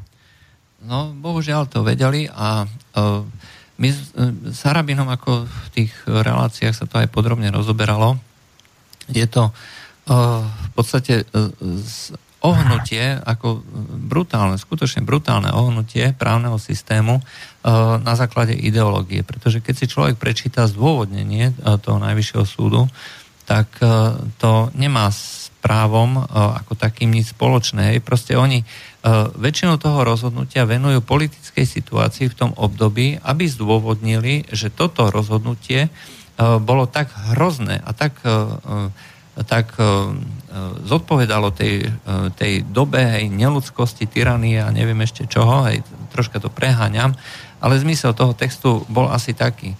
Väčšina toho textu nebolo o práve, väčšina bolo vlastne o tom, ako prepísať históriu. A na základe tohto prepísania, tejto, e, tejto, tohto zdôvodnenia, to e, prepísania histórie, e, potom oni vyriekli, že keďže to bolo až tak hrozne neúnosné a až tak to tak zaťažuje túto spoločnosť, takže je to nutné zrušiť, aj keď to podľa práva, podľa existujúceho práva, mal na to zastupujúci prezident Vladimír Mečiar právo. Ale uh, oni v podstate aplikovali uh, tú známu Radbruchovú formulu, ktorá hovorí o tom, že uh, keď je uh, ako neznesiteľný rozpor medzi uh, tým, tou realitou a medzi právom, aj tak vlastne je uh, potrebné aplikovať uh, to, to, tú prírodzenú potrebu spravodlivosti, hej? že treba ignorovať vlastne to písané právo. No a um, toto je ale vec, uh, ktorá skutočne ako nemá nič spoločné ako s tým, ako to bolo reálne vnímané v tom období, ako to reálne sa dialo. A celý, celý tento proces a celý, celá táto kampaň za zrušenie amnestii bola účelová, bola spolitizovaná, politická, ako v tej právnej rovine absolútne zavádzajúca. Takže ja, čo som sa bavil aj s inými právnikmi som to konzultoval ako s, s, pripomeniem s právnikmi, ktorí nemajú politické ambície. Áno? Vrátane treba z mojej cery, ktorá je právnička. E, všetci sa chytali za hlavu. Hej? E, jeden z právnikov, s ktorým som sa bavil, že to e, nebolo vlastne ani nebol ani prekopnutie do suterénu, to bolo prekopnutie niek- niekam až smerom do Austrálie. Hej? Proste to nemá dno, toto rozhodnutie. A podľa teba, aké to bude mať pokračovanie? Lebo logickým vyústením je to, že, že vlastne príde na moment, kedy, kedy budú musieť akceptovať tie rozhodnutia Európskeho súdu. No, nikdy sa to do, na Európsky súd nedostane. Myslím si, že každý vie, vrátane uh, odborníkov v strane SAS, Baránika, hej, ktorý, ktorý samozrejme hlasoval za tieto veci, tak uh, si myslím, že vedia veľmi dobre, že sa to nikdy nedostane pred Európsky súd pre ľudské práva, pretože jednoducho sa nedostane ani pred uh, náš súd. Tie, kauzy, tie kauzy jednoducho vyšumia. Toto je politická objednávka, ktorá je potrebná práve teraz, keď sa vlastne tvorí nová strana Progresívne Slovensko a treba vlastne budovať na kauzách, aj, ktoré sa takto budú umelo vlastne vyvolávať a budú sa správnym spôsobom ako marketingovo zužitkovávať. Takže nemyslím si, zachádzame už troška akože do, toho, do, tej, do tej politiky, ale do, dokumentuje to vlastne to, že ten Harabín ako on tvrdí e, často, že a zase som mal pravdu. A je to tak, hej. Harabin vedie už na disciplinárne konania, ktoré voči nemu ako fur niekto vedie, či už ministerka spravodlivosti Žitňanská alebo uh, Švecová. Švecová ako šéfka Najvyššieho súdu. Uh, jedno disciplinárne konanie za druhým. Celkové za sebou vyhral 8 disciplinárnych konaní. Je to, je to až nechutné. Hej. Je to až nechutné, ako sa snažia vlastne človeka zlikvidovať na základe, povedzme, vymyslených argumentov, ktoré po právnej stránke sú zmetočné alebo proste zavádzajúce. Jedna vec je samozrejme nesúhlasiť s jeho, s jeho postojmi, s jeho výrokmi a s jeho rozhodnutiami Druhá vec je vyvrátiť to po právnej stránke a disciplinárnym konaním to potvrdiť. K tomuto vlastne nikdy nedošlo a ukazuje sa s každým disciplinárnym konaním, ktoré je voči nemu vedené, sa ukazuje, že jeho oponenti sú buď právni analfabeti, alebo celé je to od začiatku skutočne zlomyselná kampaň. A ukazuje sa zároveň tiež, že ten obraz Harabina, ako bol vykreslovaný v médiách, ako zvrhlíka, hovátaj, ktorý proste právo ignoruje. V skutočnosti je to človek, ktorý dodržiava vlastne tie zásady rímskeho práva, tak ako by mal každý sudca. A aj keď si môžeme myslieť, že prepustí mafiana kvôli tomu, že bol dlho súdený, sudca predsa musí dodržiavať zákon, tak ako je napísaný. Keď je raz zákon je napísané, že uh, každý má právo na spravodlivý e, proces, tak tam nie je napísané, že uh, okrem mafiánov. Tam je napísané každý. A toto je, toto je právo, tak ako by to mali sudcovia dodržiavať. Slepo. Slepo, bez ohľadu na to, či je to politik, či je to mafián. Hej, rozhodnúť tak, ako je to písané podľa práva. Sudcovia nemajú rozhodovať o tom, čo je dobré alebo čo je zlé. Sudcovia majú súdiť majú súdiť podľa toho, ako je e, napísané právo a e, pokiaľ je niečo zlé v tom práve, tak e, na to sú zákonodárcovia, aby toto právo zmenili. Majú tú svoju legislatívnu právomoc. A toto všetko vie verejnosť, aspoň tá, ktorá počúva, práve z týchto relácií s Arabinom. Hej? Čiže ja... Ale patria medzi najsledovanejšie teda?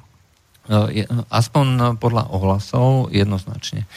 Tie jeho videá, ktoré no, vlastne sú, respektíve tie relácie, ktoré sú vo forme videí dané na YouTube, tak majú ako vysokú sledovanosť, ľudia to neustále počúvajú a aj mi píšu, hej, že teraz som si zo zoznamu počul, hej, bolo, bolo to výborné a zase ste niečo ukázali a zase tam bol, bol komentár, ktorý nám otvoril oči a podobne. A, ja netvrdím teda, že, že uh, uh, on je nevinný alebo niečo podobné. Ja len tvrdím jedno. Je to, uh, tie relácie s Harabinom sú unikátne v tom, že aj tí najväčší kritici majú možnosť a šancu sa s Harabinom dostať do priamej, do priamej konfrontácie. Tie telefóny zverejňujeme pravidelne. Takisto prečítame každý mail, ktorý príde. Aj tie kritické maily a zatiaľ ešte Harabinovi nikto ne, nedokázal, že klame. Nikto. Hej? Nikto nedokázal, že zneužíval právo. Nikto nedokázal, že bol uh, s, s mafiánmi. Napríklad tá jeho známa kauza s, s tým Baki Sadikým, že čo Lipšic mával prepisom telefonického rozhovoru, neexistuje k tomu páska.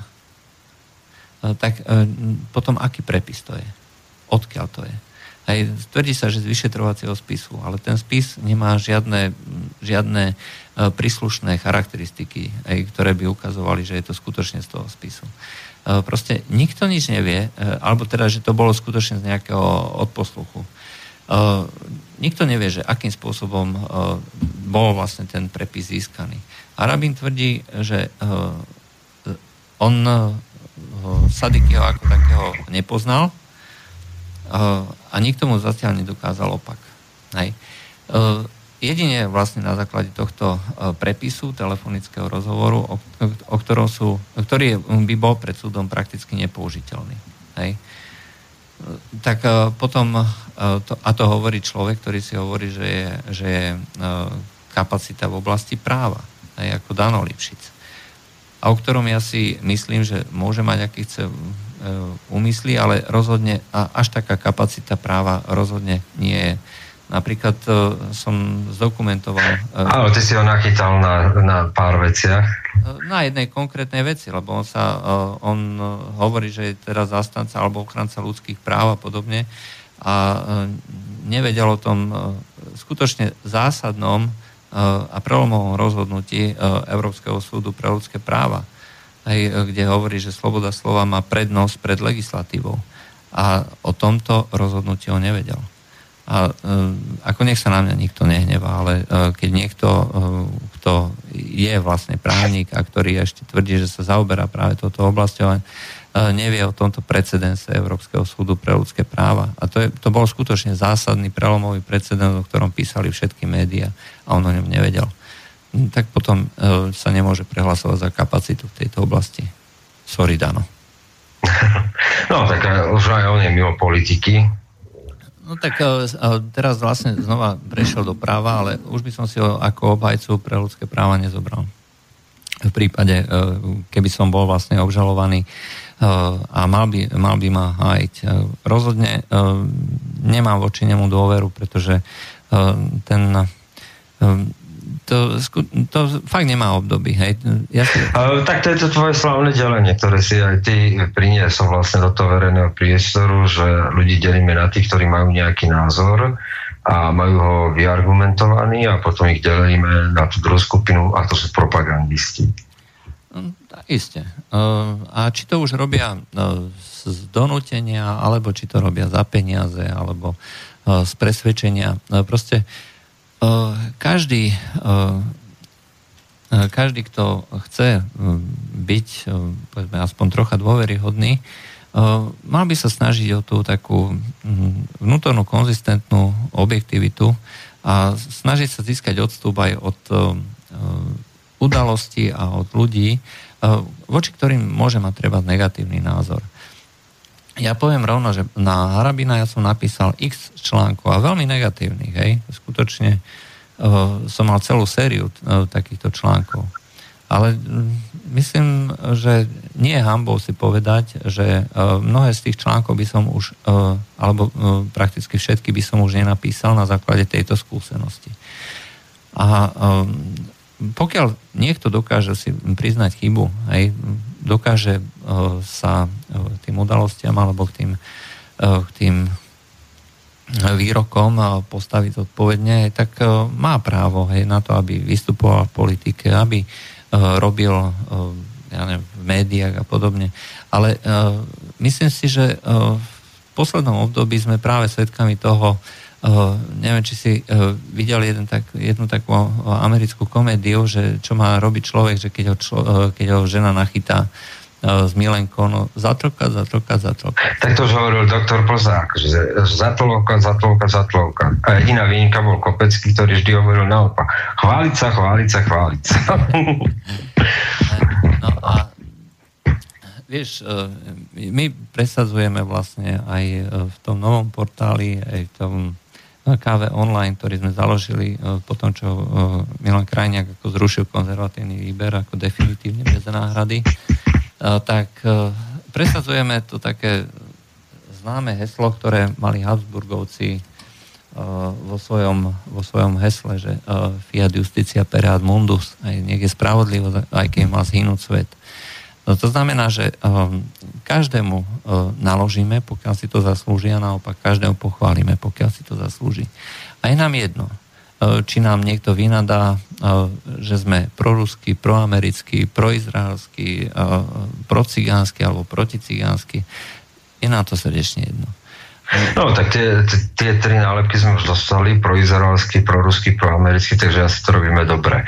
Uh, Trendbox je o trendoch a blížime sa vlastne už záveru relácie, tak si povedzme, ako vidíš ty nejaké tie trendy, ako vidíš trendy v slovenskej politike, uh, ako vidíš ten vývoj uh, do volieb 2020, pretože je viac než isté, že predčasné voľby nebudú a sú nočnou murou viacerých. Kam sa pohne slovenská politika a aké dáva šance tomu formu sa bloku z progresívneho Slovenska napríklad? No, osobne si myslím, eh, že eh, najväčšou témou bude vlastne eh, to progresívne Slovensko, hej, ako v tejto politickej scéne, pretože majú za sebou obrovskú podporu, či už finančnú alebo mediálnu, hej, tam sa denní gen sa prakticky už ani netají, hej, že je vlastne oficiálnym plátkom aj tohto progresívneho Slovenska a vlastne tá propaganda, ktorá sa vynie vlastne z, z tohto denníka je až nechutná. To ale samozrejme nebude mať ten hlavný efekt. Hlavný efekt bude mať striktná analýza toho, akým spôsobom fungujú sociálne siete. Bude tam vidno podporu aj z médií, teda z tých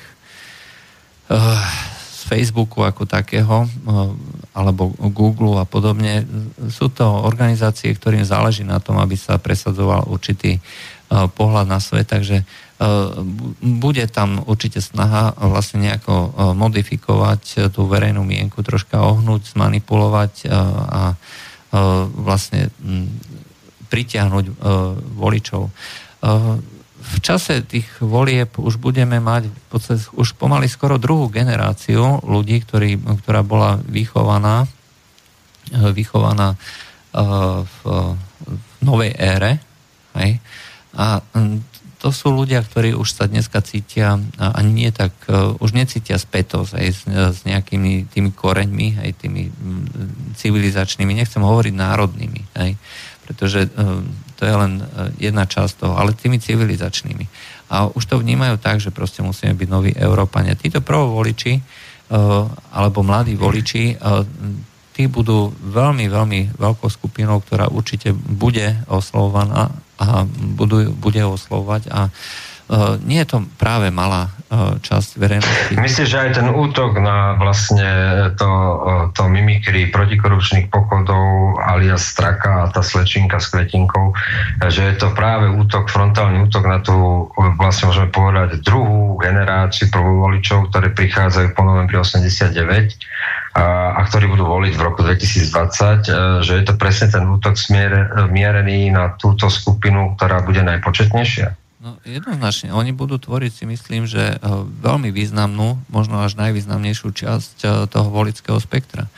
Aj proste títo mladí voliči, aj že ktorí sú už identifikovaní s týmito tzv. európskymi hodnotami, pretože výchova eh, v škole, výchova na univerzitách dneska je úplne jednoznačne vedená práve týmto smerom a stačí sa porozprávať e, s niektorými mladými, či už, e, ktorí už majú priamo takéto názory, alebo potom e, ľudí z tohto prostredia, aj ktorí vlastne vedia sprostredkovať túto informáciu a tento trend je jednoznačný. Hej. Čiže tu nás bude postupne vymierať a táto generácia, ktorá ktorá si myslí teda, že tento sociálno-inžinierský projekt je úplne je zlý, ale naopak vlastne bude e, nastúpať táto generácia, ktorá si naopak bude myslieť, že toto je e, to, čo Slovensko potrebuje, že potrebujeme mať e, centralizovanú byrokraciu v Bruseli, hej, aby nám všetko riadil, hej, aby, sme, aby sme mohli cestovať, aby sme mali spoločné euro.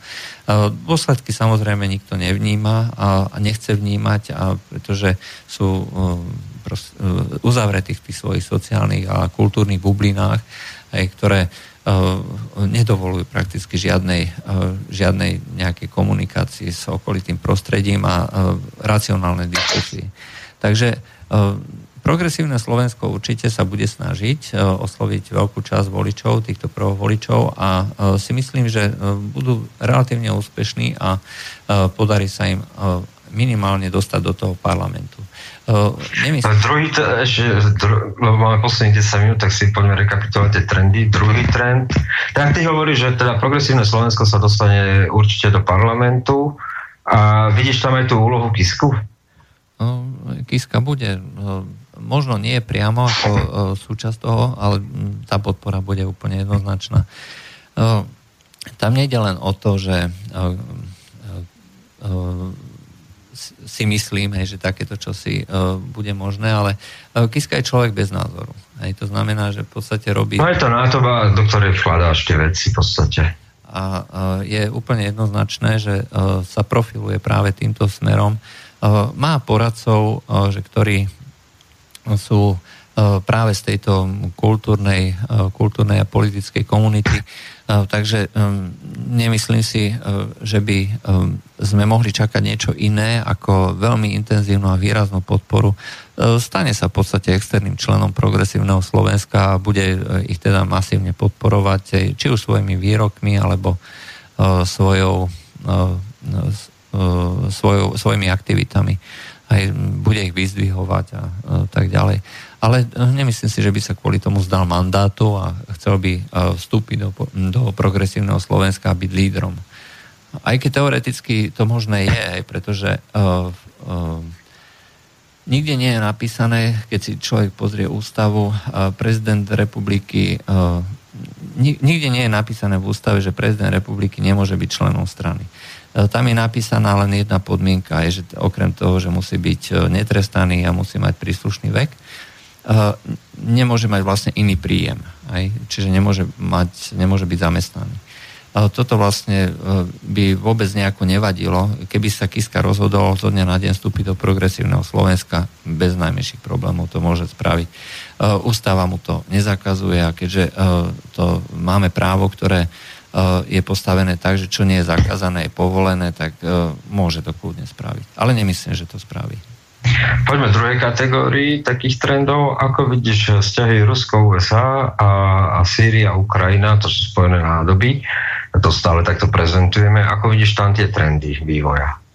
O, trendy to bude pokračujúci konflikt, aj pretože o, viac menej ako trvale hovoríme, že americké a ruské záujmy sú protichodné. Amerika potrebuje, aby Rusko prestalo dodávať do Európy, aby stratilo významnú pozíciu pri kontrole obchodu a transportu s ropou a zemným plynom všade v okolí najväčšieho odberateľa Európy. Čiže rozhodne zo Sýrie neodíde, rozhodne z Ukrajiny neodíde, rozhodne konflikt neskončí ani na Ukrajine, ani, na, ani v Sýrii E, budú hľadať rôzne spôsoby a rôzne cesty, ako naďalej destabilizovať e, tento región. E, v Rusku takisto Rusko takisto vyhovuje ten to status quo, že Ukrajina má nedoriešené územné konflikty, lebo to zároveň bráni vstupu do NATO. Rovnako ako bude E, neustále e, brániť e, treba z Moldavsku a Ukrajine, teda Gruzinsku, aby sa dohodol, dohodlo nejaký status quo, ako definitívny status quo územný ohľadom Podnestria a ohľadne Južného Osecka a Abcházska.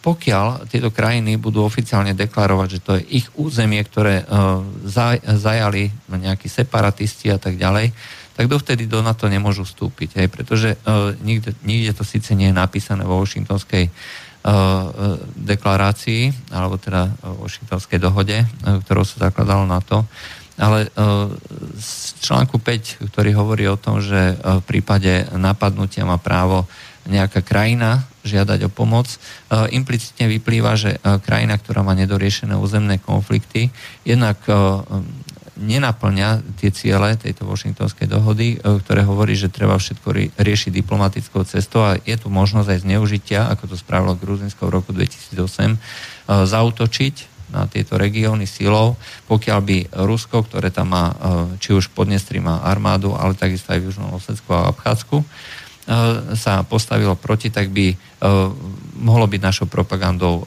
považované za agresora a tým pádom vlastne by sa musel nastaviť, by sa musel uvísť do činnosti článok 5, hej, čiže by začala vojna s Ruskom. To si nikto nepraje.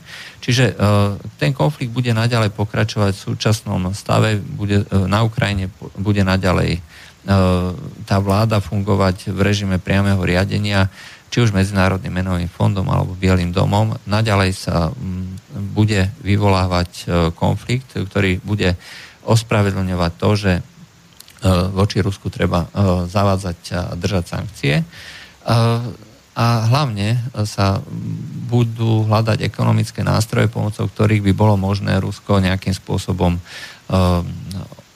zastaviť jeho ťažbu, jeho transport plynu a zároveň aj prinútiť odberateľov v Európe, aby prestali od Ruska brať plyn a ropu.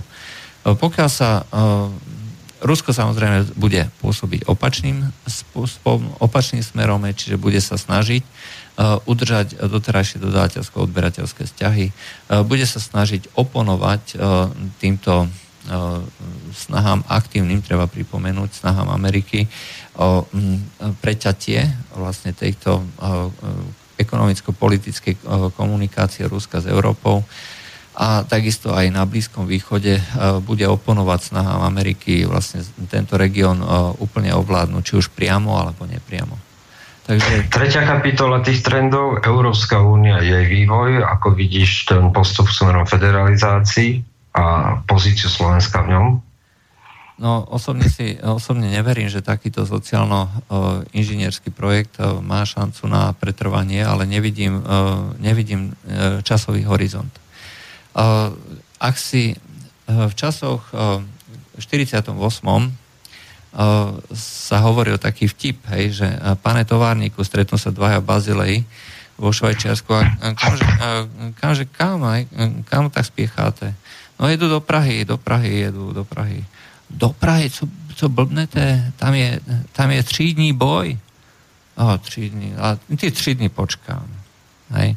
Takže uh, takýmto spôsobom, uh, takýmto spôsobom sa vlastne uh, možno pozerať na tento konflikt. Tiež sme si mohli myslieť, že v 48. že ten socializmus aj s tými svojimi uh, požiadavkami, že proste uh, všetko zoberieme každému, hej, všetko znárodníme, osobné majetky, to boli predsa zásadné veci, hej, že ktoré definovali civilizáciu tisícky rokov. Hej.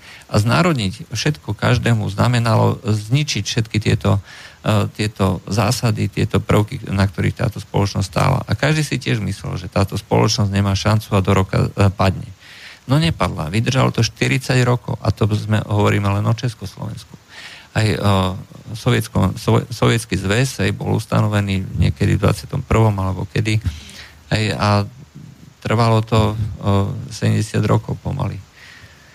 Čiže my tu vlastne máme situáciu, keď e, sa nám vlastne zase tvorí nejaký zväz e, Európskych socialistických republik.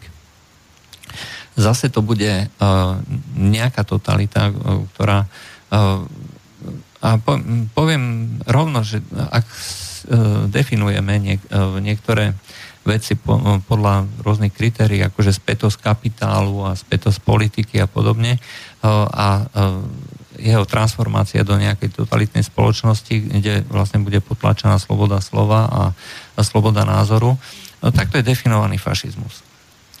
No, aj keď teda je to stavovská spoločnosť a tak ďalej, ale viac menej takto, takto je to v mysliach mnohých ľudí definované. Čiže ako keby sa hýbala Európska únia týmto smerom. Pokiaľ... Možno mali spoločného zakladateľa. No, ono, je predsa známe, že ľudia, ktorí Nemecko napríklad nikdy, nikdy, že to je proste mýtus, že sa zbavilo všetkých nacistov, odstavilo ich od moci, nikdy to nebolo tak, bolo pár stovák potrestaných a to bolo všetko. Zvyšok nacistov, to znamená milióny ľudí, ktorí boli členmi NSDAP, vychovávali deti, aj boli súčasťou výchovného procesu, boli súčasťou riadiaceho procesu, ekonomického procesu a samozrejme aj v politike. Hej. Čiže Nemecko pokračuje ďalej ako v tej myšlienke ovládnuť, ovládnuť tú Európu. A či to bude také alebo onaké, to ťažko povedať, že, akým smerom sa to m, pohne, že či to bude viac totalitné alebo menej totalitné. Tie totalitné prvky dneska už uh, sú evidentné a uh, jednoducho uh, len slepý ich nevidí. Potlača sa sloboda slova, potlača sa sloboda názoru a, a je to samozrejme robené nie tým takým brutálnym spôsobom, že by chodila po nociach nejaká tajná policia, ale myslím si, že spôsob hrozby, že zbavia niekoho existenčných istôt, e, zamestnania, že mu e, zrujnujú firmu a podobne, e, pôsobia si myslím, že rovnako efektívne. Takže takéto metódy sa dneska aplikujú. A čo som sa napríklad bavil s jedným, s jedným voličom AFD, ako Allianz für Deutschland, tak e, ten e, povedal, ako on mi súkromne povedal, hej, že budem voliť. A e, povieš to aj niekomu verejne? Nie. Pretože to by mi zničilo život. Komplete by mi to zničilo život. Hej. Či už profesionálny alebo osobný. Hej. Toto je dnešná situácia v Nemecku. Hej, takže neviem povedať vývoj, viem len, teda neviem povedať časovú perspektívu, hej, že bude to dnes, zajtra a tak ďalej ale e, neverím tomu, že tento projekt je životaschopný. Ak si myslím, ak hovoríme o rozpade e, nejakej ríše, treba z rímska ríša sa e, postupne ako degradovala, rozpadávala sa stovky rokov. Tak tu nám môže byť kľudne ten vývoj rýchly, aj že z ničoho nič prestanú investori veriť ekonomickej